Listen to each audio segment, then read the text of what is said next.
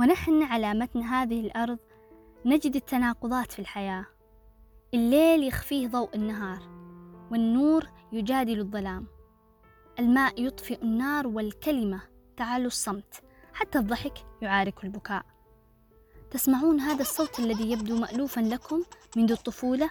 صوت خرج من بطونكم قبل نطق الكلمة. تكبرون فيتطور هذا الفعل الذي تكلم به العلم واختلف به الفلاسفة كما اتفق بعضهم. الفعل الذي ذكر في كل الكتب الدينية واقترن بالصحة النفسية فمن لا يضحك يصنف على أن عقله وعاطفته فاسدة ليست لها علاج. خلق من صلب الضحك الفكاهة ونشر في الأدب والمسرح والسينما وهو موضوع حلقتي لهذا اليوم. أنا نهى وهذا بودكاست من خلف نافذة هل الفرح وحده هو الذي يضحك؟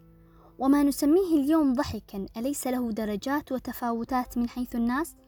الإحساس بالأشياء الكلمات العبارات والمستقبلات الحسية يقول نيتشا إن الضحك هو صناعة بشرية خالصة اخترعها لكونه أكثر الكائنات شعورا بالألم إن المرء قد يضحك في الأوضاع المأساوية عند الشعور بالحزن عند تذكر حدث قديم عند السخرية من حاله وهذا يعود لعدة أسباب منها المفارقة. فالأحداث المأساوية تنتج من مجموعة أحداث تبعث على الضحك كما يقال في المثل المعروف شر البلية ما يضحك قد يحدث الضحك كاستجابة الجسم للضغط القوي الذي يقطع النفس. أول تأثير للخوف أو لخبر مأساوي هو انقطاع النفس. فيجد الجسم نفسه بحاجة إلى مقدار كبير من الهواء فينفجر من الضحك. أشغل البحث عن هذا الجوهر الفلاسفة في أول الأمر ثم علماء النفس من بعدهم وأولئك هم الذين أعطوا شكلا رسميا للأفكار الفلسفية وترجموها إلى مفاهيم يمكن اختبارها. فتبين أن للضحك نظريات. أولا يجب أن نعرف أن الفكاهة والضحك وجهان لعملة واحدة. لعل أقدم نظرية للفكاهة والضحك يرجع تاريخها إلى أفلاطون وغيره من فلاسفة اليونان القدماء وهي تلك التي تفترض أن الناس يجدون الفكاهة في النسخ الأقدم من أنفسهم ثم يضحكون عليها. في محن الآخرين مثلا ونقائصهم بسبب شعورهم بالتفوق عليهم. هذه النظرية الأولى اسمها نظرية التفوق. وهي ما نراها في المسارح والأفلام الكوميدية عند رؤيتنا للمنحطين والأغبياء لأننا نشعر أننا أعلى منهم. فتعلو أصواتنا بالضحك.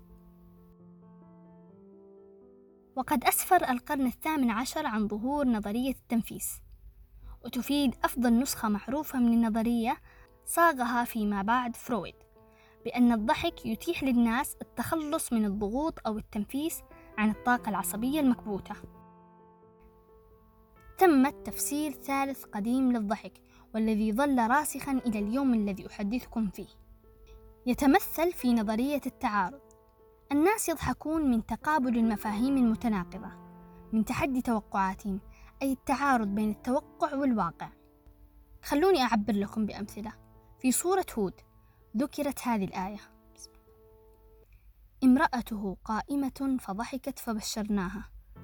ضحكت هنا ليست بمعنى التبسم إنما ضحكت تعجبا مما سمعت على أنها ستلد وهي امرأة عجوز.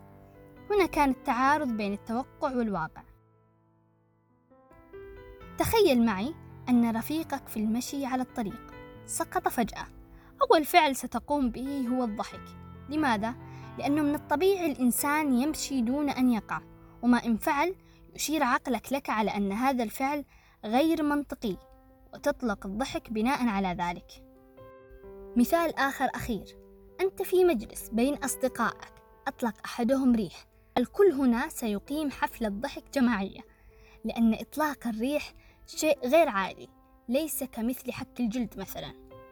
وما استعجبت منه خلال البحث أن أقدم نكتة في الحياة البشرية والتي ضحك عليها السابقون واللاحقون هي إطلاق الريح وذلك وفقا لجامعة ويلفر هابتون فكانت هذه النكتة مادة غنية في المسرحيات والأدبيات الكوميدية.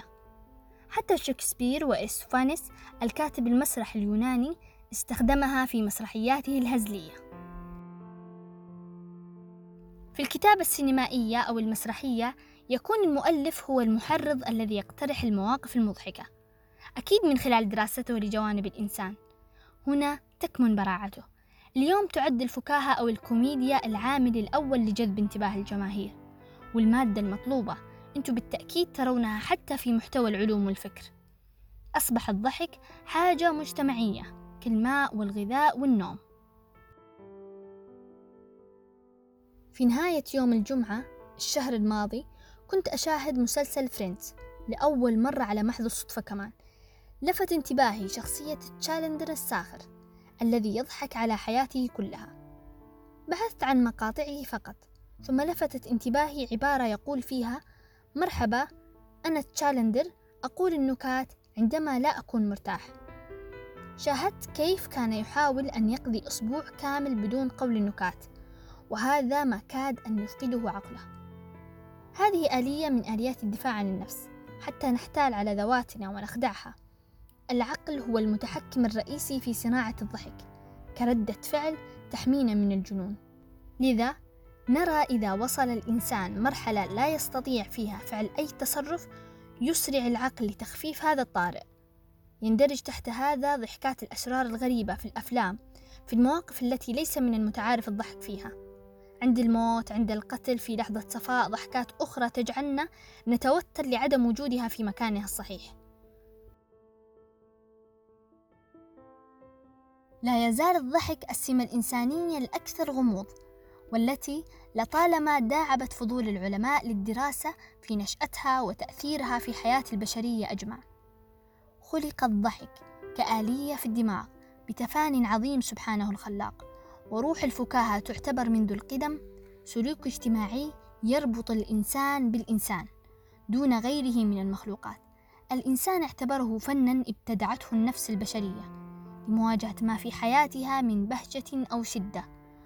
والحقيقة المحضة التي أؤمن بها أنه آية من آيات الله في خلقنا فهو سبحانه الذي صور الإنسان بالضحك والبكاء إلى جانب العقل والنطق كما قال جل شأنه وتعالى في كتابه وأنه هو أضحك وأبكى إلى لقاء آخر أعزائي المستمعين أستودعكم الله الذي لا تضيع ودائعه.